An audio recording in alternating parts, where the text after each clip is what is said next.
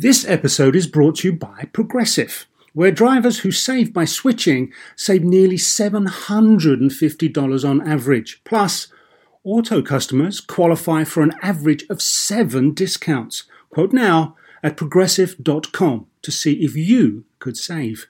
Progressive Casualty Insurance Company and affiliates national average 12 month savings of $744 by new customers surveyed who saved with Progressive between June 2022 and May 2023. Potential savings will vary, discounts not available in all states and situations. So, why do you want to learn a new language? I'll tell you why because ¿Dónde está el baño can be a very important question at times. You know, Rosetta Stone is the most trusted language learning program, available on desktop or as an app. Fast track your language acquisition with immersive lessons designed to teach you to pick up languages in a natural way. I love the fact that I can go from my laptop to my phone to pretty much anywhere and learn the language of my choice. Not to mention, I'm bringing my communication skills to new heights. Don't put off learning that language. There's no better time than right now to get started. For a limited time, Star Talk Radio listeners can get Rosetta Stone's lifetime membership for 50% off. Visit rosettastone.com slash startalk. That's 50% off unlimited access to 25 language courses for the rest of your life. Redeem your 50% off at rosettastone.com slash startalk today. Welcome Star Talk, your place in the universe where science and pop culture collide. Star Talk begins right now.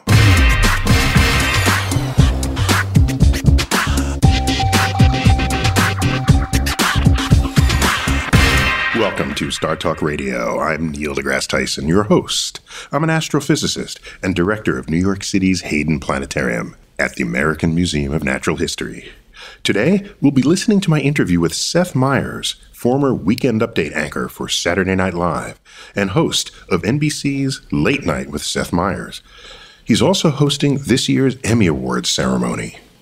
In this first interview clip, we start with the basics where he grew up, his experience in school, and whether he has any interest in science. I was an inside child. I don't know what that means. I didn't like going outside as much, so I liked doing things that were inside. You were an I was a reader. child? I liked reading a lot. So that's like than- people have an inside voice and an Yes. outside voice. You were an inside child. Where'd you grow up? I grew up in southern New Hampshire. Really? Yeah. Okay. Live free or die. LFOD, as Oh. we say. Yeah. Okay. For me, it's like sitting in an air conditioned room reading in the summer seems to be like you're beating the system. Like it's not hot or sticky. It's just very comfortable.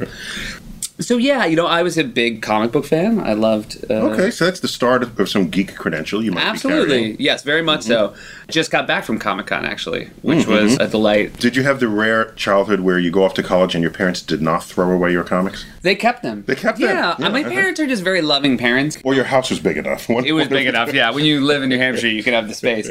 But I also think they want the house to be a museum of their children. Rather than quickly putting the jacuzzi in your bedroom. They had a great moment. This is years ago now. Like I guess it would be '98 during the McGwire Sosa home run chase. My Oh, parents had that. this moment of thinking, "Wait, Seth has all these baseball cards." So they went through my baseball card collection and they found all these McGwire. And you know, the idea had always been like, "These will pay for."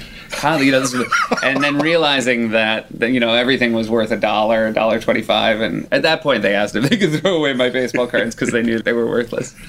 But at least comic books still have stories. You can't throw them. away. right, so at the time, did you want to be the heroes or do you want to write them? Did I wanted wanna- to be a cartoonist. That was one of the first things I wanted to be. I Early? remember, yes, Pre-college? uh, pre-college, yeah. I you used have, to you have art you can draw. a little bit. I feel like I'm very good at knowing when my skill level has peaked and when other people have started passing me by. I was a very good artist. Mm-hmm. Not many people are aware of this. No, self awareness Oh is my the gosh, greatest that's gift. everything. It is the greatest gift. You know, I eventually later in life had it on SNL when I realized I'm not as good of an actor as the other people I'm surrounded by. I Mm-hmm. need to find a job where I just get to say, "Hi, I'm Seth Meyers," as opposed to "Hello, I'm this character." So that explains it. that explains it. You know, I got to wait till weekend update to see Seth Meyers. There are certain people when they put on wigs, it's transformative. Fred Armisen is a perfect example. Fred can play hundreds of different kinds of people. I put on a wig, I look like a guy in a wig. I look like a guy who walked into a cheap wig store and put on a wig. No one loses their awareness. Yes, exactly.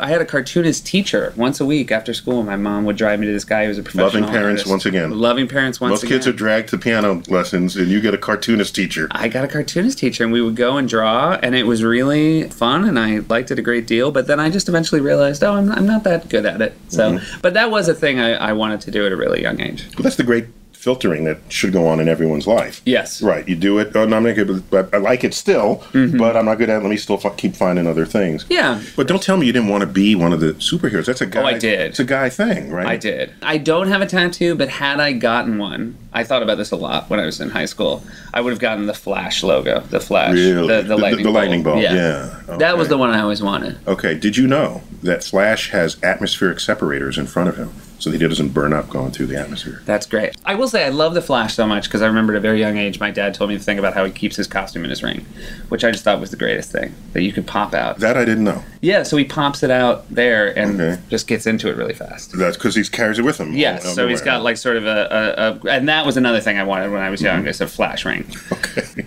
But the problem with Flash comics is he constantly, more than any other hero, has to be having thought bubbles explaining what he's doing because he's moving so fast he can never be in conversation. with anybody. Right. You know, there's a new Flash show, I think on CW, coming out this year. And it looks good. I saw Mm-hmm, the trailer, but I, that is the problem they have to figure out. There's never any banter with the Flash. That's, maybe they don't know that yet. Yeah. Okay.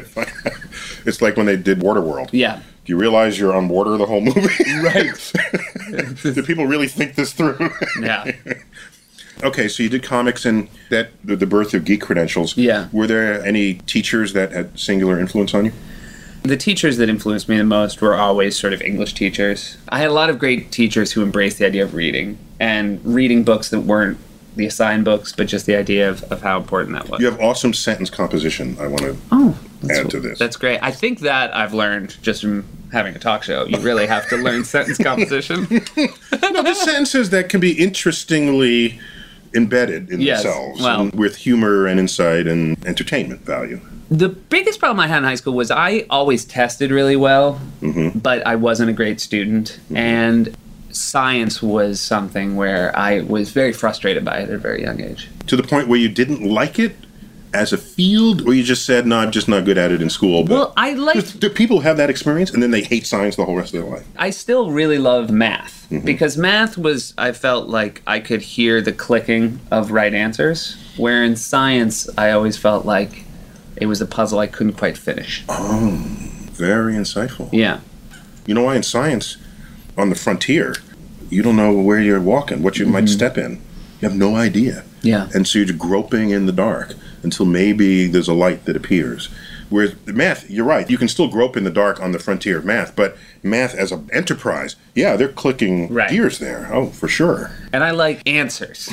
I want answers. if I'm going to do homework, I want answers. You want answers? I want the truth. So you went to Northwestern? I did. Very cool. But there's no comedy major there, right? So you No, I had a radio, TV, film major. I worked in a video store in high school. That was all my sort of film What- what's a education. video store? Um, yeah, that's a thing back in the day. You used Back to in the take, you used to take your wagon there, and then if you got past the Indians, you'd rent if something was out. I, it's so amazing back in the day. Well, I remember just new releases at the video store. They just you would go for weeks and it would just be out. Yeah, yeah. The movie you wanted would be you'd have to drive to a video store. It'd be out, and then you'd just drive home without a movie. But I went to film school, and the thing that pushed me away from the production side of film is just how scientific filmmaking is. You know, writing. You can sort of always do at your own pace. You can always do in your own space. There's sort of no rules when you're writing. I mean, ultimately, as you get more professional, you find rules and whatnot. Plus, all the parts are in front of you. There's a dictionary, Yes. there's your mind, Yes. there's the paper. There's a blank page. Yeah, can- yeah, yeah. Whereas lighting is lighting. You can't decide, oh, I'll light it later. You have to light it now. And, and I, light it in a particular way. and right, so I just discovered how much patience and knowledge you needed to be a filmmaker. Whereas I sort of thought, oh, maybe I'll try to focus on writing more and then let smarter people than myself. Mm-hmm. So that was allowed in that major. Yeah. yeah, there was a sort of sub major for writing, and I found my way to that.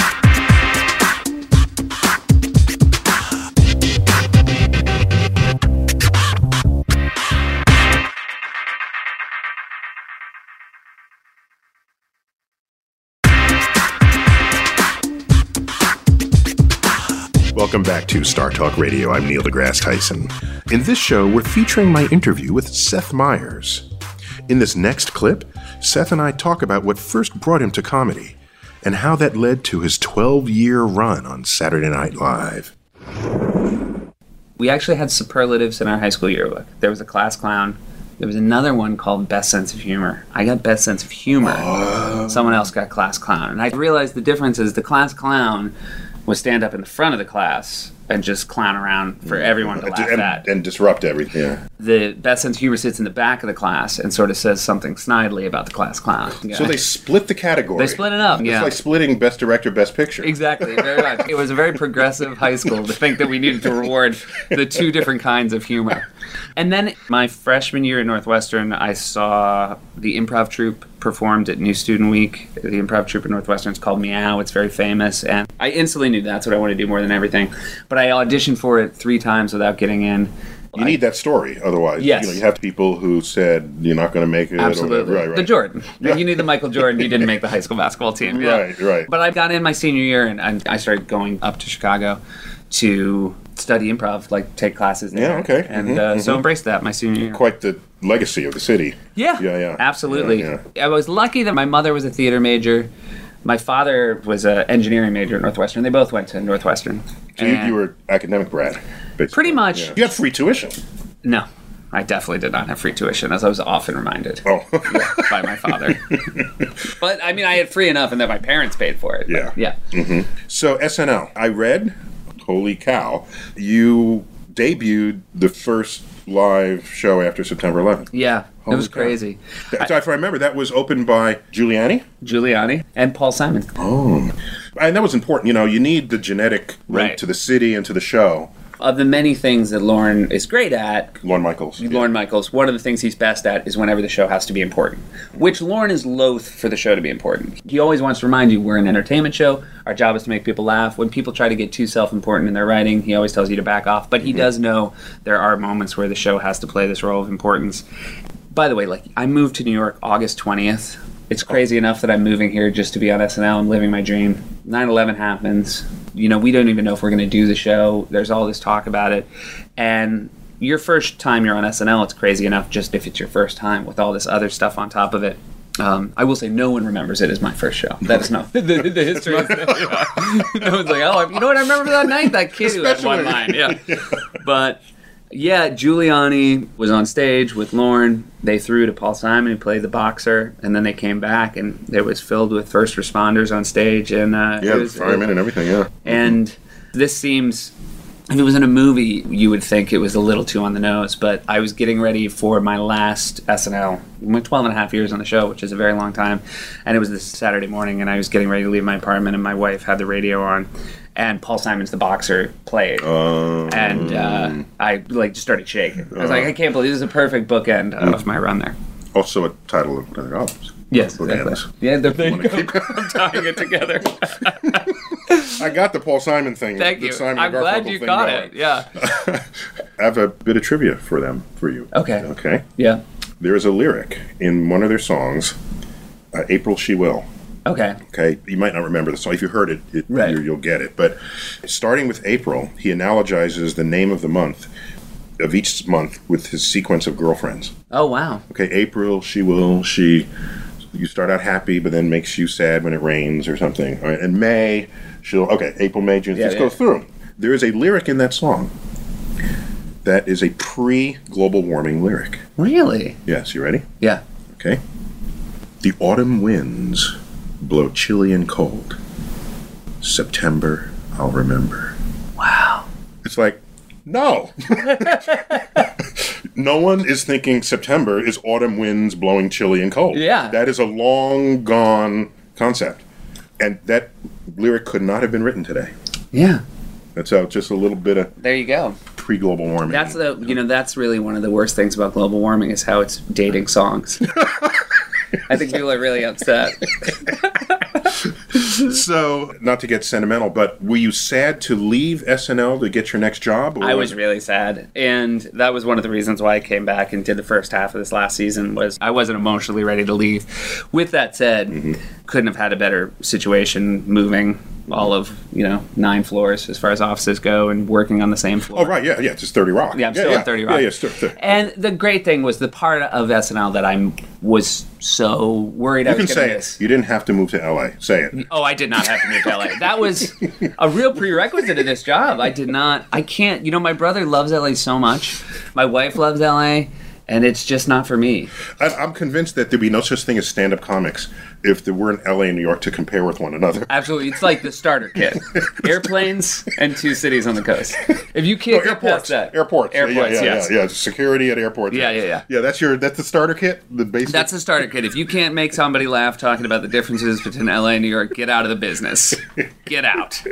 But yeah, so it's been great, but it's nice. You know, the thing I was worried about missing was working with the writing staff, and of course, the upside of my new show is I have a writing staff there, and, mm-hmm. and so you just find a new family. so you became head writer at SNL. How much of a show does a head writer write? Some weeks you write a lot of it just because you have a hot week, but you're just competing with all the other writers. Where the head writer job sort of starts. Competing in a happy way. You just want yeah, the best stuff absolutely. to come out. Yeah. You're writing, and you know, some weeks you'll write uh, two or three things, and if you have a hot week, maybe all of them go to dress rehearsal. Mm-hmm. Um, but head writer is definitely does not mean best writer. Head writer sort of means on. Uh, Wednesday, after you read everything that everybody's written, there's sort of holes in the show. Oftentimes, the hole will be a monologue, or the hole will be we don't have anything political to open the show. And the job as head writer is to facilitate and to just make sure those things get done. And the other thing is, after we do that, so it's a leadership role. it's just Yeah, a leadership yeah, role. Yeah, you're bridging the gap between Lorne Michaels and the writing staff. And is it true you wrote most of the Sarah Palin bits? I did. That is hilarious. I did. I was really lucky. I mean, when you write anything for someone like Tina Fey, the amount she adds to it, like on the floor, she comes up with better jokes than the ones you have. the 2008 elections was such an exciting time to work on the show. The entire writing staff was chipping in, and but those were fun to write. So we, we heard rumored that the Sarah Palin bits Mm-hmm. were just pulled out of whole cloth. That you can actually go to her speeches and and comments she's made. Is that pure comedy unto itself? Well, there were, I think we did six sketches with her, and the second one was right after she did that famous Katie Couric interview. And we had sort of written a script with jokes and whatnot. And I remember Tina on that week, that one specifically, said, I think we should just transcribe it and just do it exactly what she said. So there was a huge chunk of that sketch that was just transcription. And I think in the best way of when you're sort of writing any sort of political writing, and I feel like this is something that Colbert and The Daily Show and, and John Oliver now do really well, is they sort of use the subject's momentum against them. It's like judo as opposed to karate. And I think when you do that, it seems very fair, and I think it makes the point better than when you do something that could be perceived as sort of an ad hominem attack on someone. I, I never thought about it, but that's exactly what's going on there. And it, like you said, especially the Daily Show will get clips, and you'll just play the clip. Yeah. and there it is. And then you think the clip is out of context, and then they play more of that same clip. Right. And no, you had it right. What that mean, meaning was. you know, if you go back 10, 15 years, you are watching someone say, like, this person's an idiot, and without sort of that proof, I think people then think it's just the political position of the person who's saying that. So, Sarah Palin was really fun. Although it went the other way as well, because I remember one of the things we wrote, and one of the last ones was her turning to another camera and saying, I'm going rogue. And then that was the title of her book. So, uh, you know, we, we, we, borrowed, we borrowed from each other. So, do you have a moral, cultural responsibility? I really think your first responsibility when you're doing this is remembering that you're entertainers. On Saturday, we're talking about you know 11:30 at night. Even more now when you're doing weeknight shows at 12:30, you have to remember like what are people tuning in for? What is your responsibility? And we want to have a show that's both smart and silly. And, But and- number one, I want to laugh. I guess. yeah, I want to make people laugh. Like that's what I'm there for. But as far as any time I feel like you can call out people in power, the those elected officials who have this responsibility to us, anytime you can sort of call them out for not fulfilling that responsibility, there's a that's a fun thing to do. That, that- fun and good, and could have a purpose. Yes. could achieve a goal. Yes, mm-hmm. but in a really good way, Lorne Michaels constantly reminds us, you know, this is you were entertainers. Achieve your goals in your own time. Don't let it get too much to your head. yes, yeah, otherwise exactly. you'll take yourself oh, to Oh, right, absolutely. You can't do you'll comedy. overrate your own power. Yes. Yes. I, you absolutely will overrate it because I do feel like sometimes the chemistry of when you're influencing people and when by trying to influence them you're pushing them the other way, like that we'll never really know.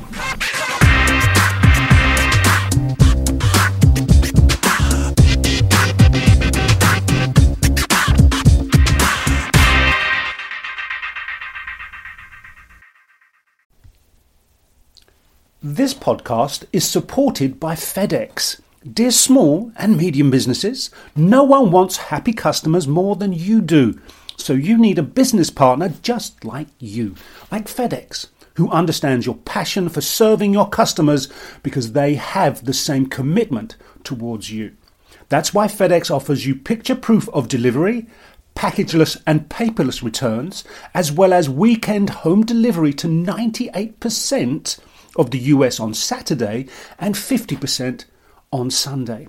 See the FedEx service guide for delivery information. What's more, FedEx Ground is faster to more locations than UPS Ground. Trust FedEx for timely deliveries. See what FedEx can do for your business. Absolutely, positively FedEx. Whether you're a family vacation traveler, business tripper, or long weekend adventurer, Choice Hotels has a stay for any you. And that's good because there are a lot of me's. Choice Hotels has over 7,400 locations and 22 brands, including Comfort Hotels, Radisson Hotels, and Cambria Hotels. Get the best value for your money when you book with Choice Hotels. Cambria Hotels feature locally inspired hotel bars with specialty cocktails and downtown locations in the center of it all. Hey, that's me. Radisson Hotels have flexible workspaces to get the most of your business travel and on site restaurants.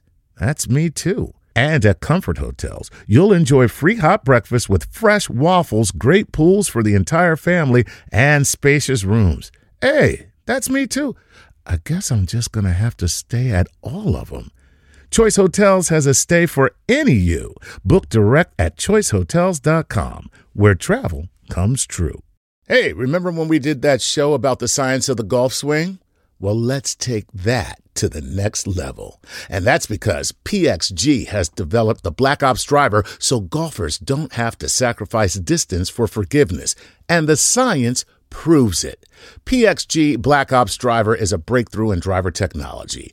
It's a complete and total victory in golf club engineering, unlike anything you've ever seen before. Black Ops drivers are adjustable to deliver a combined MOI of 10,000 plus for unreal forgiveness. Now that's ridiculously high. The higher the MOI, the more forgiving the club will play. So you don't have to square the ball perfectly for it to go straight and get Add PXG's new advanced material face technology, and you get incredible ball speed that pushes the distance to the absolute limits. More forgiveness, more distance, no sacrifices.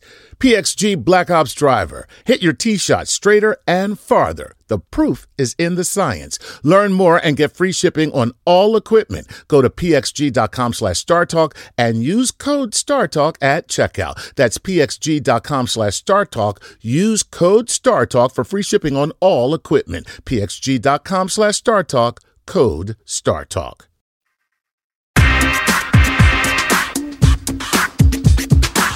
Welcome back to Star Talk Radio. I'm Neil deGrasse Tyson. We've been featuring my interview with Seth Meyers, and in this next clip, we talk about his new job hosting Late Night with Seth Meyers on NBC. So I've been a guest on You've been show. a guest. You were great. You played along. You talked to Pluto. I, I talked. You brought Pluto in. Oh my It was gosh, great. that was a great bit. And I got to tell you, my three favorite your Venn diagrams. Thank you. Oh my gosh! And every time I see a Venn diagram of any kind, I say that is so brilliant and so simple. Yes. Yet somebody had to invent it. Some dude named Venn. You know, Mm-hmm. I mean, just Right. I want in my life to invent something that simple, Yeah. And I don't know what that takes. That is the definition we were talking about math earlier of the sound of a click. Also, I've always found, and I don't know if you've found this as well, but a lot of my best ideas happen immediately. This is the way I've always felt They about sketch writing. yeah. Uh, yeah, a thing I've always said to writers too is good comedy ideas should write easy. They should write downhill. Whereas if you have an idea Excellent, excellent. and you've been working on it for eight, ten hours, it might not be a good idea Mm. because there's something about comedy that if the audience can tell if it's tortured writing, if it's over constructed, That's the word, overconstructed. Yes. Overbuilt. and Venn diagrams is a perfect example of. I bet one day he thought of it so fast. And any scientist is a math person. You have the, the weekend numbers. Yes, That, that is that going strong? that's going strong too. Still in the rotation. In the rotation. yeah. Well, you hasn't been subbed out. No. Well, you have to generate so many of these desk pieces. Uh, the top ten list on David Letterman is the Venn diagrams of late night desk pieces. Mm-hmm. The fact that they've been doing it every night for all these years. and there are people who tune in just for that. just for that. So you try to come up with something that eventually we want to say, and now it's time for Venn diagrams and have everybody applaud with excitement, knowing, oh, I like Venn diagrams. Right, right. And I said, like the weekend numbers, I don't think there's enough quantization of life. Mm-hmm. We shouldn't have too much of it, but we need more than what we do have. People Right. think that life is just something that, oh, that feels good, or is this, or is that. But Yeah. you can measure that. Yes. You can count that. You can know how big that is. Well, I am a sports fan, and I think one of the things I liked most about sports, even as a kid, is all the statistics of sports. And now there's been this explosion in recent years of even deeper statistics, specifically in baseball. I Because don't even, baseball, you have the time to talk about it between pitches. Exactly, it's so much time. The reality is, I watch less baseball than I read about it later, and Mm-hmm. I agree. I think there's something very nice and very comforting about being able to quantify. I have a whole category of sports tweets Yes. that I put out, and some of them are baseball. So here's one. Let me share great. I think if you get hit by a pitch on ball four, you should go to second base. That's a great, How's that? absolutely, because there has to be a punishment. Yeah, you hit by pitch, you get first base. Ball four, you get first base. Mm-hmm. You get hit by pitch on ball four, you go to second base. Great, I sign off. Okay, now in basketball, Yes, if you have a three point line because you're rewarded for being far away, I think a slam dunk should be one point. okay, I like that too. But I'm not going to sign off on it because we have to remember this is entertainment. Yes, okay, okay. So you don't want to do anything that makes less dunks. You don't want to make dunks less rewarding. less rewarding or have fewer of them. Yes, right, exactly. Okay, all right, we'll give you that. But I'm fully on the ball for it. And I'm a big fan of back in my day. I think about that all the time Yes. when I give talks. I try to fold in something that pokes fun at recent past. Yeah. And I have kids. We have kids. Uh, no, just married. Yeah, yeah. Okay. you have kids? No, just my wife. I don't know what yeah, that yeah. means. Is that Right, a joke right, right. or is it? A, I'm just saying that like she wants them so much that it's only because we're just married that I don't have them yet. Oh, gotcha. So the kids, you, you get to be in the mind of someone who takes everything for granted that you saw discovered. Yes. Right. There's a whole other realm of material waiting for you to tap. Yeah. When that happens, I just want to tell you. So, can you imagine anything such as a science of comedy or mathematics of comedy? Is there. Yeah, I think Could, not, could it be so formulaic that it's no longer funny? Well, there's this really good book called I want to say I'm I'm dying up here, and it was about the comedy store in L.A. in the. It's a great uh, title. Yes, Yeah. and it's a, it's a sort of I want to say the late seventies, but it's Leno and Letterman, and mm-hmm. one of the comedians in the books. He believed he'd figured out the science of comedy, and of course he had. Like anyone who thinks they've mm-hmm. gotten it down to ones and zeros has lost what makes comedy great. With that said, the other head writer job is you know when you rewrite sketches. Just by trial and error, you can sort of say, "Hey, as somebody who's seen 500 sketches, I will just tell you that they will Okay. So you're invoking a life experience force Yes. rather than a mathematical force. Yes, but to I do it. think there's a little bit of, you know, as with experimentation and finding results and sort of tracking them, you know, but they're not absolute rules. So your life experience gives you insight as to whether somebody's idea, somebody's skit, somebody's joke Mm-hmm. might fail. And let's assume you're right most of the time. Is there anything that's fixable about it, or you just pour it out and start a new glass? No, you can fix it. You know, an example of something I've sort of learned at SNL, which I think is different, because this can work in other comedy shows and, and people pull it off with great aplomb, but at SNL I always found, like, when people are playing characters, if the character knows they're a loser, it's less fun. Whereas if the character is just loving their life, a good example for me is Kristen Wiig's Target Lady. Mm-hmm. Had no idea she was a weirdo. She was so happy with who she was. The audience knew she was a weirdo. Whereas I think if you have the character be sad about who they are, the audience will also feel sad.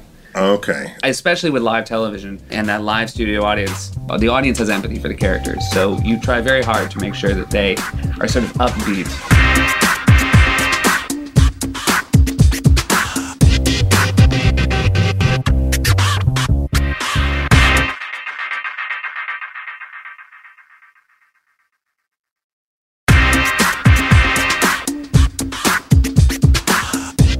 Back to Star Talk Radio. I'm Neil deGrasse Tyson. Seth Meyers was the keynote speaker at the always entertaining White House Correspondents Association dinner in 2011. Let's hear what he had to say about that experience. When I stood at the podium, you realize that the podium is sized for the president. And the president is taller than I am. And I felt like a little kid. Hmm. And there's a thing you can pull out, like sort of a three inch step. so if you watch it, I actually look a little taller than the president oh. because he spoke and then he came and somebody pulled my thing out and I stood and So this is the speaker's version of a phone book. Absolutely, full phone book. Yes. At least I didn't have to walk up with a phone book, and then everybody saw me set it For down. younger listeners, a phone book is how you used to get back in the day. Back in the day. Back in the day. Hmm. And let me say, it used to be the president went second at the White House Correspondents' Dinner. Obama flipped it, so Obama gets to open. He's the president of the United In the States. opening act. He murders. He murders because Now he's the president, and you have to follow the president. He had great timing in there. He has a Oh stand-ups timing. Yeah. A stand-ups timing. Oh yeah. Making matters worse, he doesn't end with a joke. He ends with a uh, spare thought for the troops. Like he brings the room all the way down. He ices the room, and then you, ladies and gentlemen, Seth Meyers. He's just killer, killer. But he's great. He is. Was it your year when he said, uh, "There's all this talk about my birth certificate, Mm-hmm. but uh, we did some research and we produced something better than that. We have my birth video, the Lion King? The Lion King Yeah, it was opening scene of outstanding. The Lion It was great. And again, I'm sitting there thinking, why do I have to follow? Because again, he's also the president. Yeah, you know, like if you're good and he's good, the tiebreaker is who's the president. and the crazy thing about the year I did it was the next day he announced SEAL Team Six Yes. had killed Bin Laden. I spent three weeks leading up to that. All I did was think about that performance. I really used 100% of my brain. I went full Lucy. Full Lucy. I used all 100%. And I couldn't make dinner plans. And here he is, outstanding, working on the Bin Laden thing. Yeah, and perfect timing. So some comedy is just fun and entertaining, Yes. but other comedy is politically barbed. Sure. Right? You've led that parade here. Oh, oh, yeah, I don't know if I've led it, but I think it's been a good era of people who've been doing it. Does it influence politics? Or, I don't or does know. it reflect it and, and it's, is it just the scenery along the way to where it's going inevitably? Well, I think to some degree. You know, everyone sort of said after the 2008 election that a lot of the comedy shows had a big influence on it. That was claimed, huh? Yeah. That was claimed, but then of course in 2004, I think those comedy shows were sort of making the same points and didn't have the same influence. So mm-hmm. you know, we'll see as time goes forward. I think to some degree, when you look at 2008, I think a lot of comedians, SNL included, were pointing out the shortcomings of a candidate like Sarah Palin. But the reality is, I do think most Americans would have come to that conclusion on their own time. Or it would not have mattered to them and they'd still vote for her. Right. I mean, that's yeah. I don't know who the fence people were that in the end were thanks. Why are there more liberal comedians than conservative comedians? Is that just an illusion that I have? I think it's real. No, I think you're right. Uh-huh. I think the best comedy comes from going after the favorite as opposed to going after the underdog. Mm-hmm. I feel like a lot of conservative politics, they seem to be piling on the underdog. I don't know. It's less fun for me for people that aren't going after sort of the head of the dragon. I got you. And I can think a lot of conservatives right now would say that the comedians don't go after Obama mm-hmm. enough. But I think there is a, a lot of examples of that, of comedians who do.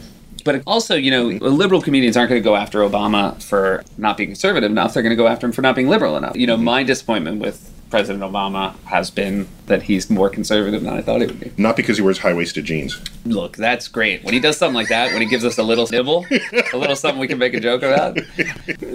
So, you're doing the Emmys this year. Yes. I'm not going to see you this year. no, you're not going? No, because Cosmos Yes. was nominated for 12, 12. Emmys. Are they all? It's in the documentary category. Gotcha. And your night You don't announce the We documentary. don't. Writers at SNL, I've heard refer to the Creative Arts Emmys as the ponytail Emmys because there are so many sound engineers and like there's a lot of guys with ponytails at the Creative Arts Emmys. The Creative Arts Emmys, though, I have a very special place in my heart because the only time I won an Emmy was for writing song lyrics, and that was at the Creative Arts Emmys. Okay. It it feels a little bit less than the Emmys. I'm not gonna lie mm, Then the than the big regular Emmys, unless you win. Because the Emmy's the same. And when you're holding that Emmy, you don't care which Emmys it is. if you're holding an Emmy, everything is outstanding. Boarding an airplane with an Emmy, Yeah, okay. everybody's really excited to see it. Uh-huh. If you've been waiting your whole life to see a TSA person smile, win an Emmy. Take it on an airplane. Okay, my one encounter with a TSA person with a completely odd thing, I brought a meteorite, a very heavy, dense meteorite, through security, and this is an opaque Mm-hmm. Right. object in the X-rays. Right. And they say, uh, "What is in there?" And I kept thinking, "How am I going to play this?" I said, "Oh, it's just a meteorite." I just had to be really just cool, you know. Don't you get these all the time? And so I showed it to them, and they all gathered around and touched it, and so it was good.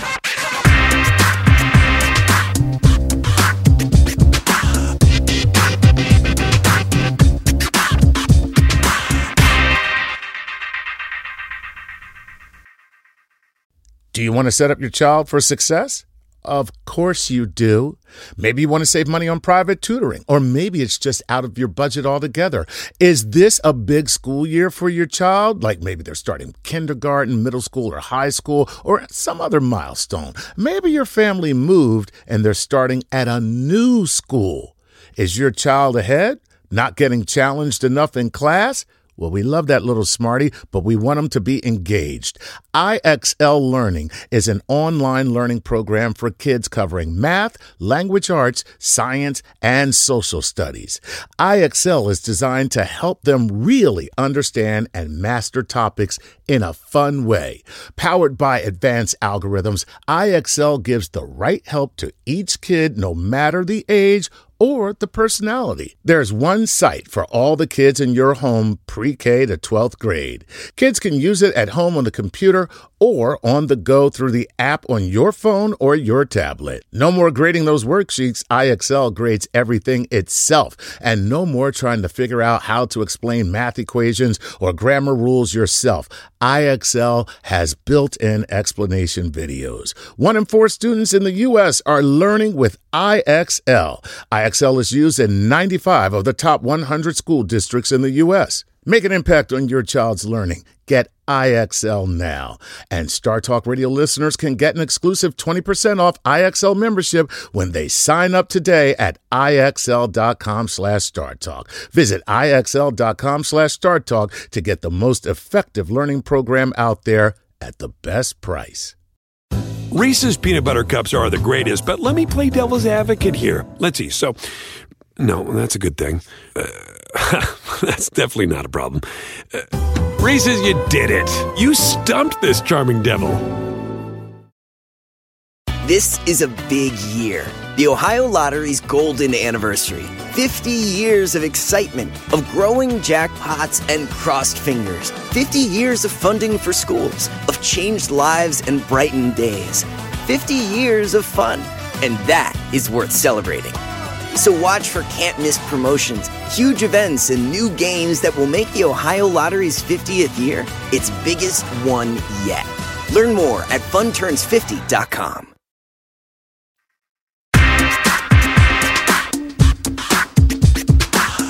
We're back on Star Talk Radio. I'm Neil deGrasse Tyson. In this final part of my interview with Seth Meyers, we talk about his animated series, The Awesomes, which is streamed on Hulu.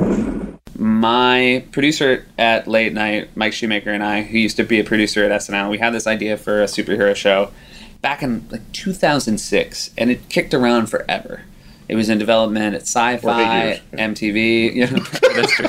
wrong guy That's a quantifier. wrong, guy, wrong guy to use hyperbole with but Yeah, forever. I got forever. All Yeah. right? All right. but Hulu's been a great place for it. And, you know, the animation world is such a different world because you do have to sort of lock your idea in months before you see the finished product. Whereas everything else I've ever done, You could change it an hour earlier. Absolutely. You can change it on the fly. Mm-hmm.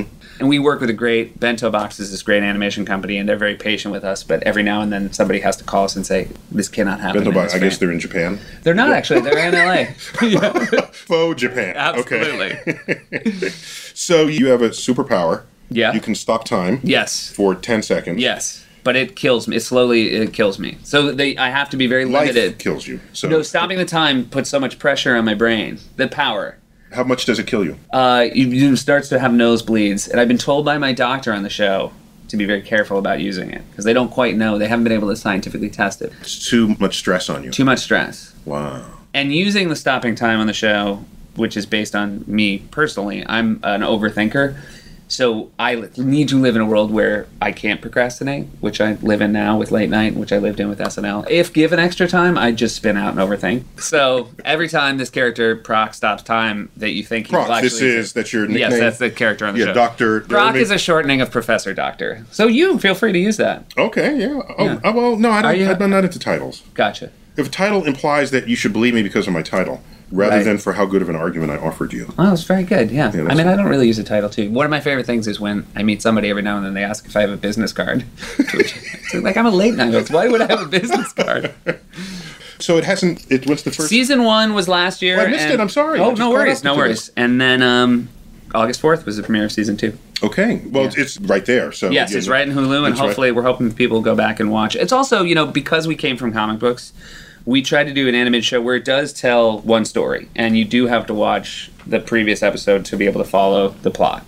So this is your excuse for showing up at Comic Con. Yes, that was why I went. I got to do. a They've been cutting down on the rules. There've been some shows. Oh say, "Oh, look, there's a great audience. Let's just go there." No, you don't have any comics, and you don't have any super anything, and No. so you don't belong. There's so many shows that don't belong. Yes, completely. Oh my gosh. I mean, the good news is it doesn't seem like the populace is that upset about it. But when you have a real show that should be at Comic Con, you do get a little upset with your hall placement. Yeah, we uh, Cosmos was featured at Comic Con because we had animations. Yeah. within each episode. Cosmos fits into Comic Con, whether you had animation or not. That fits. Yeah. Well, they had my peeps. I mean, there's Yeah, the whole, they're the whole geekosphere is. Yes. And you were in a couple of movies. No, just I think literally a couple. couple, two movies. Two couple movies. equals two. Yeah. Forgive me. I've seen these movies you were in, but I don't remember you. Okay, great. Is that a good thing or bad thing? I think it's a good thing. Did you thing. blend in? It's a good Were you thing. such a good actor? You, No. I think I have a few lines. It's a very good thing that I have my own talk show and don't have to be in movies anymore. my most sciency movie, Journey to the Center of the Earth. The Jules Verne story. Yes. uh, Journey to the Center of the Earth. And I had two scenes. I was a scientist. You were a scientist. I was Dean Alan Kitzens was my name, and I have a, a trading card, which is hilarious because they did 3D trading cards, but I'm in no action scenes, so my trading card is just a headshot. So wait a minute. So in your animated Yeah. life, you were a professor. yes, And in Journey to the Center of the Earth, you were academic Yes, professor. exactly. So There is this something Is, this there. is something there. Yeah. Yeah. uh-huh. but I had two scenes. The first scene was right in the beginning of the movie, and I basically said to par- I'm paraphrasing here, but I said to Brendan Fraser, "You can't go to the center of the earth." And then I had a scene at the end of the movie where I basically said, "What? Huh?" so that was those are my two scenes. Both. Wait, do that again. Let me hear that note. What? Huh? You were what? You were where? Fully the center? Now, actually, I'm disappointed that that's the best they scripted for you in response to someone going to the center of the I know. I know. just a gut, guttural utterance. Yeah, that was about it. That I will say, it was 3D, and it was using a new 3D technology at the time. And the first scene, the director said, "If there's anything you can think of to do, you know, just because it's 3D." And so the first thing I did, because basically I was measuring Brendan Fraser's office because he was about to lose his job. In the end, he didn't because of the center of the earth Okay. thing. Okay. mhm. But the That's first the kind of thing give you tenure, you know, Yeah. a job. Yeah. the first 3D moment in the film is me turning the uh, tape measure to camera and then snapping it back. Okay. that was- yeah. All right. There's got to be Right. something. Yeah, something that people don't do in real life. And then we read up on this that in Korea, the movie was in 4D. Was it really? Yes. Oh my goodness. Yes. So they put in other effects, Wow. sound, smells, water spray, and so your other senses are now we're engaging it. So they Wow. And then just so you know, they did a sequel a few like like five years later with The Rock. you mean Dwayne Johnson? Dwayne, Dwayne the Rock Johnson, and I um I instantly texted the director, who I hadn't spoken to for five years, and then I just wrote, "I am so excited we're doing another one. This is so great. I can't. I can't wait to see you." He did not pick up my sarcasm because he texted back, "Oh, I don't know if your character is going to be back in the second one." You've been listening to Star Talk Radio. We're brought to you in part by a grant from the Sloan Foundation. I'm Neil deGrasse Tyson, as always, compelling you to keep looking up.